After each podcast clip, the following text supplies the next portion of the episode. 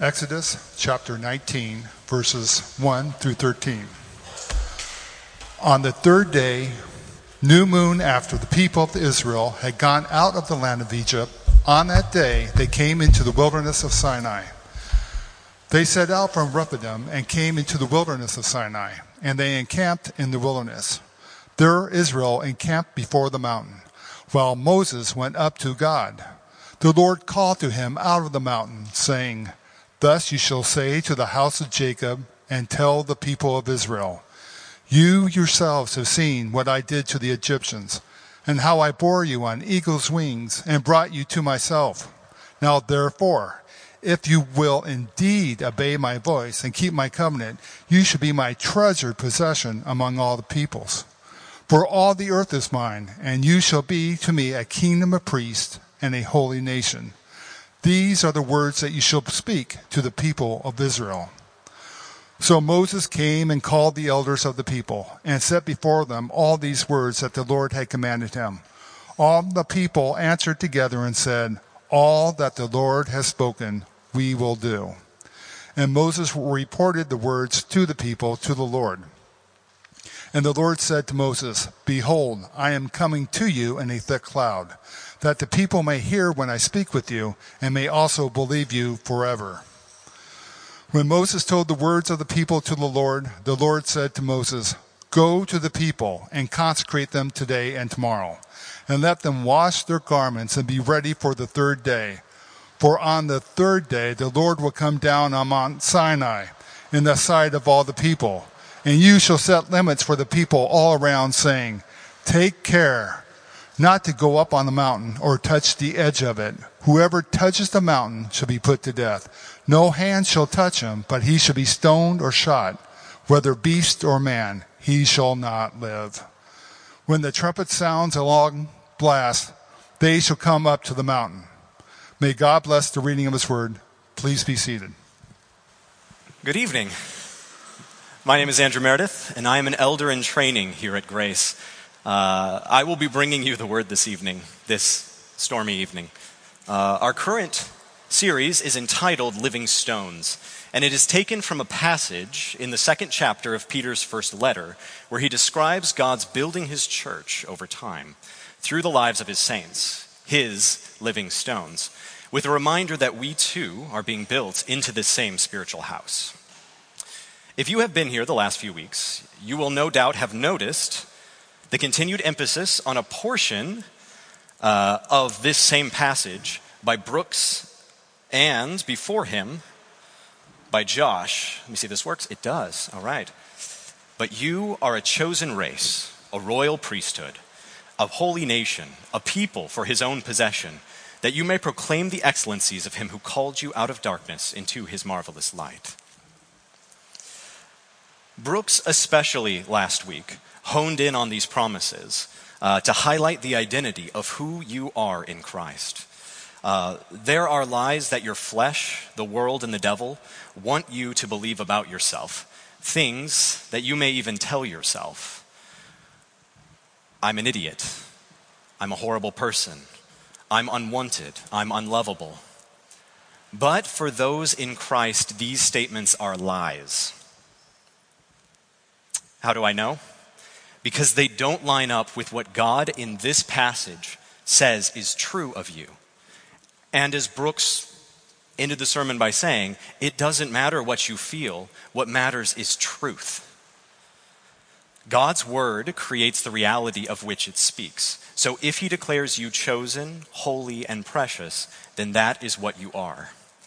So, knowing that it was my turn to pre- that my turn to preach was coming, I am grateful that this particular passage was continuously emphasized uh, because Peter doesn't just pull these promises out of nowhere.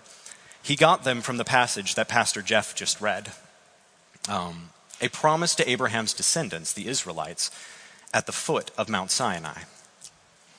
So, to catch us up for where we are at the story, um, the story of redemption, Moses, last week, Brooks covered the burning bush. Moses leaves the burning bush and he heads to Egypt.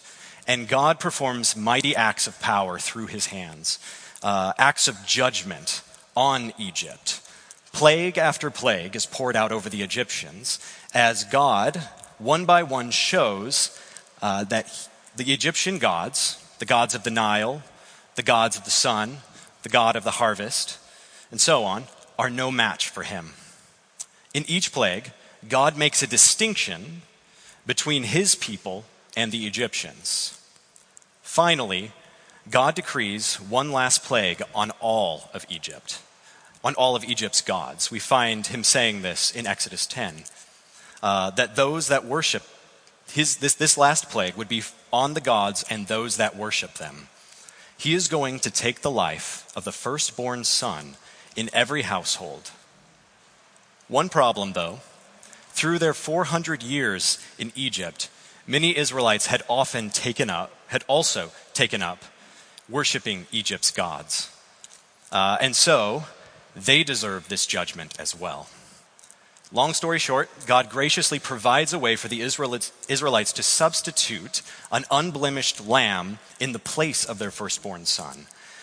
They were to kill this lamb and sprinkle it on the doorposts of their house. And then, when God sends the angel of judgment, the angel of death, on them, thematic, he would, he would see the blood on the doorpost of the lamb and he would accept the substitutionary sacrifice in the place of the firstborn, and he would pass over that household, sparing the judgment. That's why the, the feast that was to commemorate that event was called the Passover. Pharaoh himself loses his son, and temporarily he loses his will to maintain control of his slaves. Israel heads out with Moses at the head, and God leads his people by way of the glory cloud to the Red Sea. Uh, Pharaoh, meanwhile, changes his mind and pursues the Israelites with his army, intent on re enslaving them. In what is perhaps the most famous scene in all of the Old Testament, God comes down in the glory cloud of fire, placing himself between his people and the Israel or, and the Egyptians, once again making a distinction. He has Moses lift his staff over the Red Sea and he parts the water so that his people can cross through on dry land. This event will be referred to later as Israel's baptism. And as the waters of baptism are waters of distinction and judgment, as well as waters of mercy, when the, when the Egyptians try to follow the Israelites into the Red Sea, God violently returns the water over, over them, and he drowns the pursuers. So the Israelites are free. And rejoicing in their salvation, they head off in the direction of Mount Sinai, which brings us to where Jeff just read for us. On the third moon, which is about 40 to 50 days after these events, the people, after the people of Israel had gone out of the land of Egypt, on that day they came into the wilderness of Sinai. They set out from Rephidim and came into the wilderness of Sinai, and they encamped in the wilderness. There Israel encamped before the mountain, while Moses went up to God. The first thing to note is that this is the land that Moses knew very well. He had spent 40 years shepherding his father in law's flock there. Uh, his lost years of shepherding sheep was not wasted. God does not waste time. Moses would use this knowledge of the land, gained by shepherding his father's flock, his father in law's flock, to shepherd God's flock for 40 years. The, this mountain is the same mountain where in Exodus 3, God met Moses in the burning bush. So the Lord called out to him to him out of the mountain, saying, Thus you shall say oh, to the house of Jacob, and tell the people of Israel, You yourselves have seen what I did to the Egyptians, and how I bore you on eagle's wings and brought you to myself. Now, therefore, if you will indeed obey my voice and keep my covenant, then you shall be my treasured possession among all the peoples. For all the earth is mine, and you shall be to me a kingdom of priests and a holy nation. These are the words that you shall speak to the people of Israel.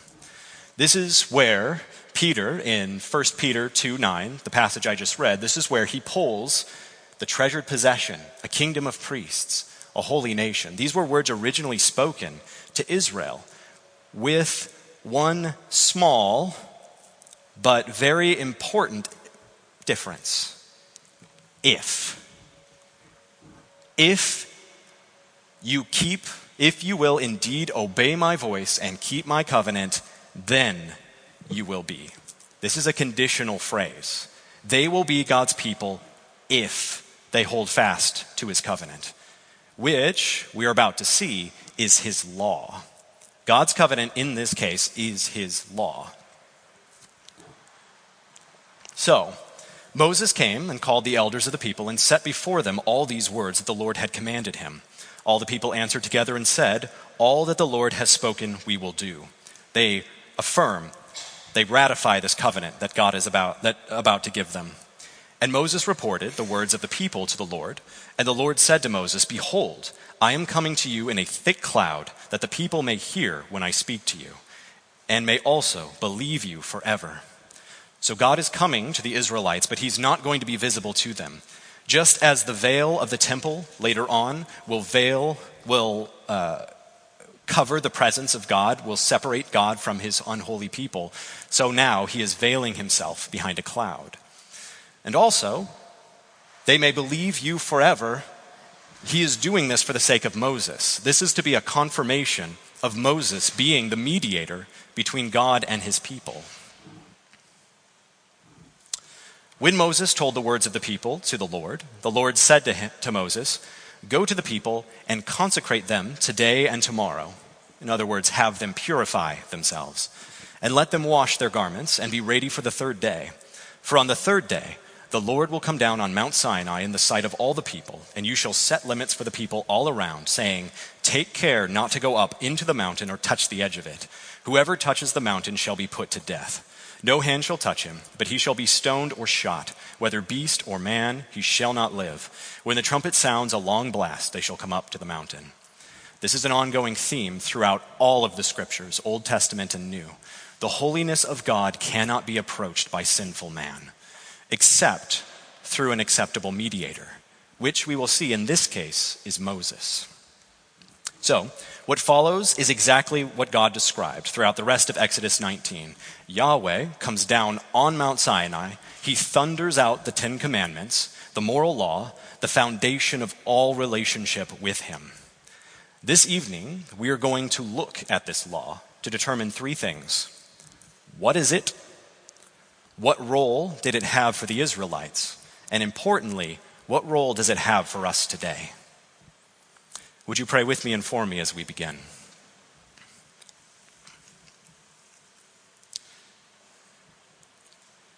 Father God, you have given us a law. You have given us clear instructions, instructions on how to live before you in a manner pleasing to you.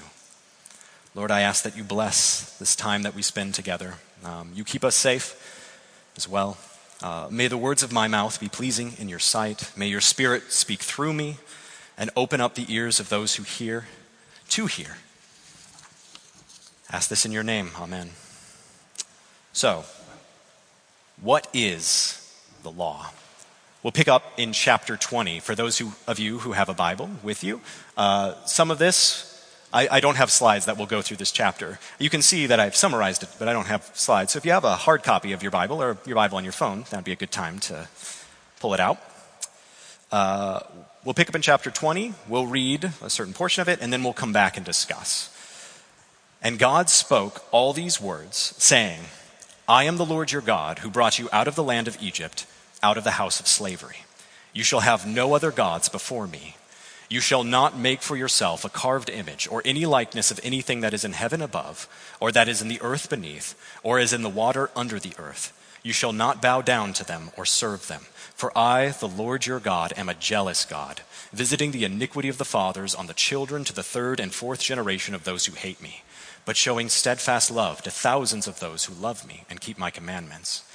You shall not take the name of the Lord your God in vain for the Lord will not hold him guiltless who takes his name in vain. Remember the Sabbath day and keep it holy. Six days you shall labor and do all your work, but in the seventh day is a Sabbath to the Lord your God. On it you shall not do any work, you or your son or your daughter, your male servant or your female servant, or your livestock, or the sojourner who is within your gates. For in six days the Lord made heaven and earth, the sea, and all that is in them, and rested on the seventh day. Therefore the Lord blessed the Sabbath day and made it holy.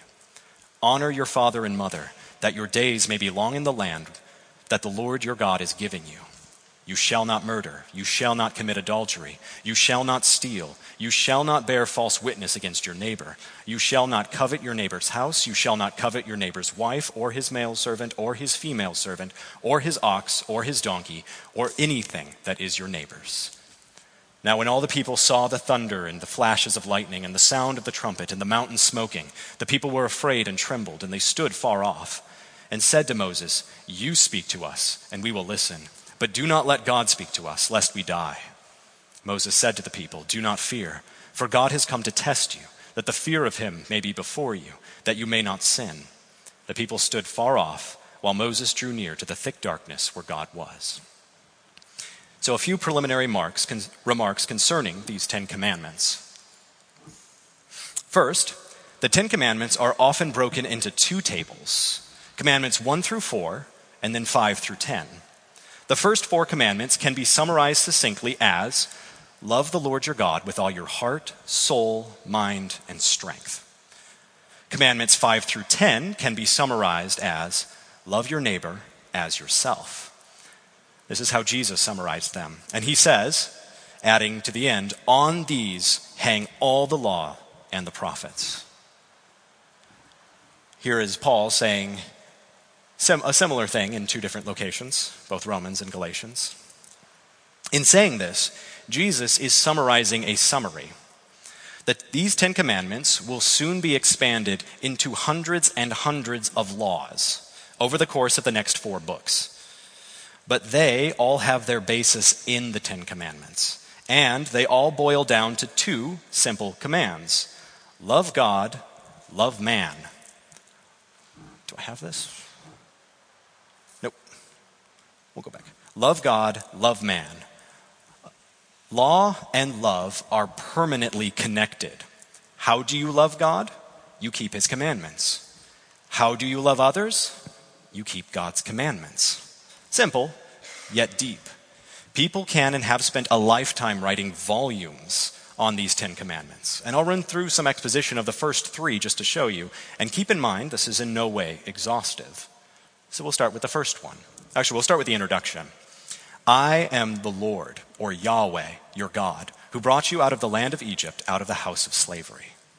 God here begins with who he is and what he has done. And this is important. God has rescued them from out of slavery, fulfilling his promise that he made to Abraham back in Genesis 15. Uh, just note for now that God's demand for obedience flows out of his redemption. It flows out of who he is and what he has done. He, basically, because he has already done this for them, this is how they are to love him. This is how they are to act. This is how they are to live. Their obedience is a response to their redemption. You shall have no other gods before me, meaning that God and God only is God on high. There is nothing in existence above him no being is higher. The creator, the creator God is the covenant God of Israel. There is no other. The Israelites were not to worship another God while he dwelt in their midst. Because, as he says in the second, which we'll get here in a moment, he is a jealous God. Idolatry, throughout both the Old Testament and the New Testament, God considers worshiping any other being to be spiritual adultery. Idolatry is equated to spiritual adultery. You shall not make for yourself a carved image. This command is to protect the absolute uniqueness of God and the holiness and the majesty of God. There is nothing that man can make that will properly represent God on this earth. Soon after these commandments, Moses will go up into the cloud for the mountain on the mountain for 40 days where God will show him how to build the tabernacle. And during those 40 days, the Israelites are going to assume that he's dead.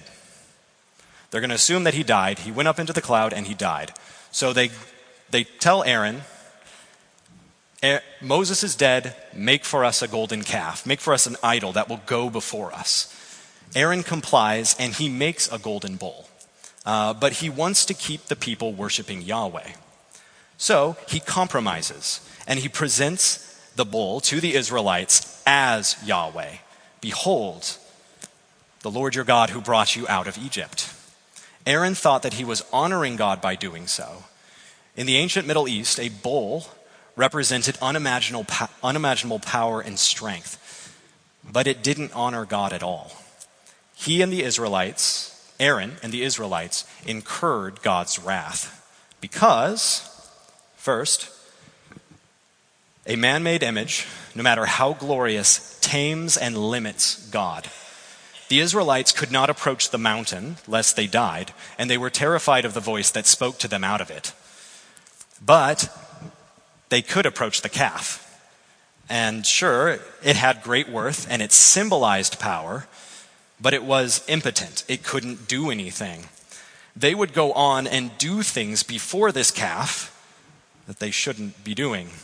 Um, two, a man made image cannot fully capture all of who God is. God is not just powerful, He is power itself. But God is also love and light and truth and goodness and beauty and thrice holy. No carved idol or image could capture all of these aspects of who he is. Third, and finally, a man made image of God ends up belittling man himself. Why? Because what is man? According to God's word, what does it mean to be human? This is fundamental. We find it in the very first chapter of the Bible, Genesis 1. We are the images of God. And the word used in that verse means idol. In Genesis 1, the word used there means idol or carved image. We are created to be living images to the living God. I want to pause here for a second on this point because this is no small matter. This is the basis of all law and all morality. You'll often hear this question, and maybe you've asked it yourself why does God care what I do? Why does God care that I told a little white lie? Why does God care who I sleep with? Why does God care about the little sins that I do that don't hurt anyone? The answer because you bear his image. You represent him in everything you think, say, and do. It's who you are as a human being. If I lie to my wife, for just for completely hypothetical purposes, dear. If I lie to my wife, I am not just sinning against her. I am declaring to myself, her, anyone who hears of it or hears the misinformation, the watching principalities and powers, all of creation, that my God is a God who lies, who has a flexible relationship with the truth when it is convenient for him. But God is truth itself. As his representative, I am bearing false witness about who God is and slandering or blaspheming my God when I lie. This is why God takes sin very personally. This is why King David, in, after impregnating one of his soldiers' wives and then murdering his soldier in order to cover it up, he can say to God in Psalm 51 concerning the whole affair, Against you and you only have I sinned and done what is evil in your sight. Sin against an image bearer of God is sin against God. Sin against yourself is sin against God. This is the basis of our condemnation. When God created Adam in the image of God, he created him in true righteousness and holiness to reflect himself. Righteousness, the word, it means being in right standing with the law. So Adam had righteousness. Uh, righteousness is a reflection of who God is and who we are. When Adam rebelled, he lost this original righteousness for both himself and his children. You can find this in Romans 5. But he didn't stop being the image of God. He was still human. Now he was just a bad image. One more example to help this concept sink in just a little bit. I have a dog named Cleo. Some of you have met her. She's a very sweet dog, a very energetic dog. uh, and is usually obedient. She's getting better. But there are times where she sneaks around, where she steals toilet paper and chews on it and then tries to hide it, uh, when she eats my son's spoons, or just straight up disobeys me. Uh, in all this, Cleo, my dog, cannot sin. She can't sin. She is blameless before the law. Returning to Genesis 1, God created animals according to their own kinds. When Cleo misbehaves, she represents nothing higher than canine kind. To put it glibly, Cleo was made in the image of dog. But when God made you and me, he made us in his own image after his likeness. Your actions represent something higher than yourself. And if you say, that's not fair, I don't want, to, I don't want this to be the case, I didn't sign up for this, my response is, too bad. That's who you are. That's what it means to be human. That's why the law, God's standard for righteousness, applies to you. It is how we are to properly be human, how re- we are to relate to one another in love, and how we are to relate to our Creator in love. I said I would expound upon the first three commandments, and so I'll be brief with this last one. I highlight it especially because it is often misunderstood. You shall not take the, the name of the Lord your God in vain. This is often taught in popular culture as do not swear in a very specific way. But the meaning is far greater than that. The word take in this verse means to bear or to carry. God puts his name on his holy people the high priest symbolized this by wearing a turban that said Holy to Yahweh on his forehead. And they were not to treat this privilege as a vain or a useless or meaningless thing. They were to honor the Lord as holy in everything they did. And yes, part of that means do not swear using any of God's names. But that was, that's just a small part of it. That's not the whole thing. So we'll stop here with the exposition for the sake of time, but you can see how us being image bearers, bearing the name of our Creator, directly informs our understanding of the rest of these seven commandments. We are not God, but we represent God. The law consists of loving God by imagining Him rightly and imaging Him rightly, loving one another by recognizing each other as fellow image bearers. The law tells us how to be good image bearers. With that understanding of what the law is, we move along to what the law was for Israel. It was for their blessing, culminating in salvation, if they were righteous, and it culminated in their curses and ultimately damnation if they were unrighteous. If, then, back to the beginning, it's a conditional. They are a collective Adam. Do this and you will live. Life was explained in terms of immense earthly blessings. This, this life that was promised uh, land, seed, earthly fellowship with God, culminating in everlasting life. This is why David in Psalm 23 can say, at the end, I can dwell, I will dwell in the house of the Lord forever. And this is why Asaph, Asaph can say in Psalm 73, I am continually with you. You hold my right hand and you guide me with your counsel and afterward you will receive me to glory. They had their eyes set on eternal relation with, on a eternal relationship with God. How then are they blessed? We return to the if, then clause from earlier. If you obey, then you will be blessed. Do this and live. Follow the law and be righteous. To summarize, from Adam to Moses and beyond, there, was, there has only ever been one way to salvation, perfect standing before the law. We see this here, but we also see it in the New Testament. As Jesus says in the Sermon on the Mount, the whole, all of the Sermon on the Mount, Matthew 7, 5 through 7, is an explanation of the law. Be perfect as your heavenly Father is perfect. The biblical text is clear it is binary. Either you are righteous or you are unrighteous, and there is no in between. As James, the brother of Jesus, says, for whomsoever shall keep the whole law and yet offend in one point, he is guilty of breaking it all. James 2:10.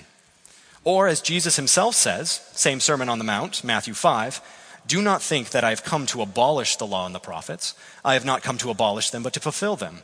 For truly I say to you, until heaven and earth pass away, not an iota, not a dot will pass from the law until all is accomplished. Therefore, whoever relaxes one of the least of these commandments and teaches others to do the same will be called least in the kingdom of heaven. But whoever does them and teaches them will be called great in the kingdom of heaven. For I tell you, unless your righteousness exceeds that of the scribes and the Pharisees, you will never enter the kingdom of heaven. The penalty for unrighteousness is equally clear curse, death, damnation. Earthly separation from, from of earthly separation of creature from creator, separation of soul from body, culminating in eternal separation from God. But as I stated earlier, Adam had lost that original righteousness with which he was endowed, and he lost it for all his children with him. So the Israelites couldn't obey the law. We can't obey the law. We, in sin, and in sin, the Bible defines it as lawlessness, we are twisted. We despise God and his authority. Paul in Romans 7 describes it as a natural impulse to do the opposite of whatever the law tells us to do. The law says, do not covet, and now all my flesh wants to do is covet as much as it can. I find creative ways to covet, as Paul says.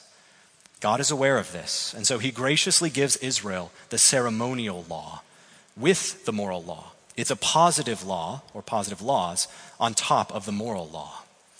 These ceremonial laws consist in ceremonial washings and specific sacrifices that temporarily provide for the sinfulness of man while pointing beyond themselves to something greater.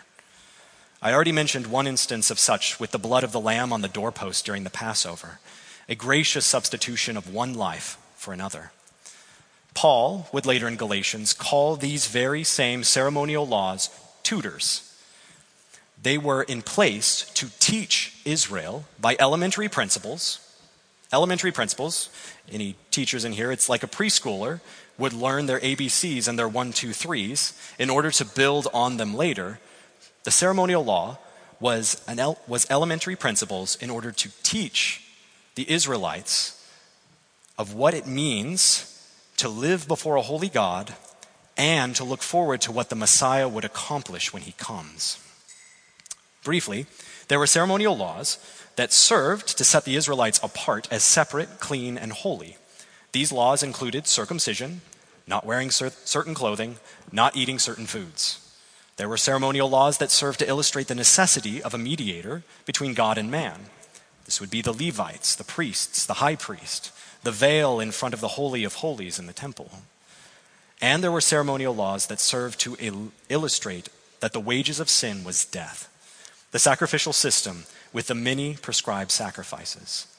And yet these laws had no power to remit sins in themselves, except that they, as signs, pointed beyond themselves to the coming one, the seed of the woman, the lion of Judah, the priest like Melchizedek, the prophet like Moses from Deuteronomy 18, the king like David, who would fulfill them and I point you to Isaiah 53 for the clearest Old Testament exposition of this hope, but I do not have time to cover that right now. So Israel was to respond in gratitude for her deliverance out of bondage by obedience to their new master who bought them. To do so, they were given the moral laws to obey and the ceremonial laws pointing forward to Christ to carry out in faith whenever they failed. And there were a lot of laws, a lot of washings, a lot of sacrifices. It was burdensome. It was a yoke difficult to bear. But it was doable for a sinful people in order for a holy God to dwell in their midst. So, what about for us today? On this side of Christ's advent, Christ has come, and in his own words to his disciples after his resurrection in Luke, he says to them, these are my words that I spoke to you while I was still with you, that everything written about me in the law of Moses and the prophets and the Psalms must be fulfilled. Then he opened their minds to understand the scriptures. Christ is the fulfillment of the ceremonial law. He is the Lamb of God who takes away the sin of the world. He is our Passover, 1 Corinthians 5 7. Christ is our high priest who mediates between God and man. Christ is the divine image of God, who became the perfect human image of God, fulfilling the law in every way, so that by uniting us to himself, he could restore us back to what we were always meant to be.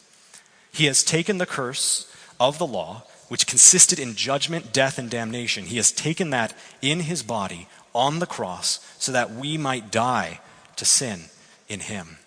2 Corinthians 5:21 says, "The Father made him, Christ, who knew no sin, to be sin on our behalf, so that we might become the righteousness of God in him."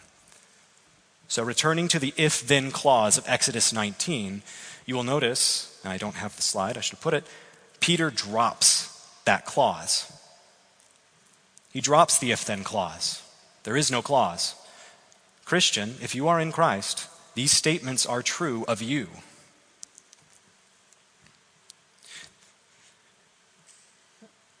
There is no more if then clause. Do this and you shall live. Christ has done. It is finished. Believe and live. You are not saved by your righteousness, your keeping of the law, because Christ perfectly kept it on your behalf. And in him, your image is being renewed day by day from glory to glory. So, do we abolish the law? Paul responds in Romans 3 by no means. On the contrary, we uphold the law. Be perfectly clear, to reiterate, salvation is by grace through faith, apart from works of the law. It is a gift of God, but union with Christ comes with being indwelt by his Spirit. If you don't have his Spirit, then you don't have Christ. And his Spirit pours the love of God into our hearts. Romans 5 5. So, what is that love of God. Jesus said, If you love me, you will what? You will keep my commandments. 1 John 5 3 states, For this is the love of God, that we keep his commandments. A Christian then will love God and love others, not out of fear of being smited or losing their salvation. Your salvation is secure. You are united with Christ, who has already accomplished that. It will be because you were brought out of darkness of sin, misery, and death into his marvelous light. Our obedience is out of gratitude to the one who saved us. So, the biblical pattern is law, law, gospel, law. It's an Oreo with a gooey gospel center. The law shows us our sin, and it shows us our inability to be made right with God and the terrible penalty that our current trajectory will incur, and it drives us to Christ. Gospel. In Christ, He offers to us our, His perfect righteousness that He earned by keeping the law perfectly. And He takes our condemnation and curse upon Himself, redeems us, and reconciles us to God. And then, out of gratitude for what God has done, law again, we serve Him and obey Him with hearts filled with a supernatural love for Him.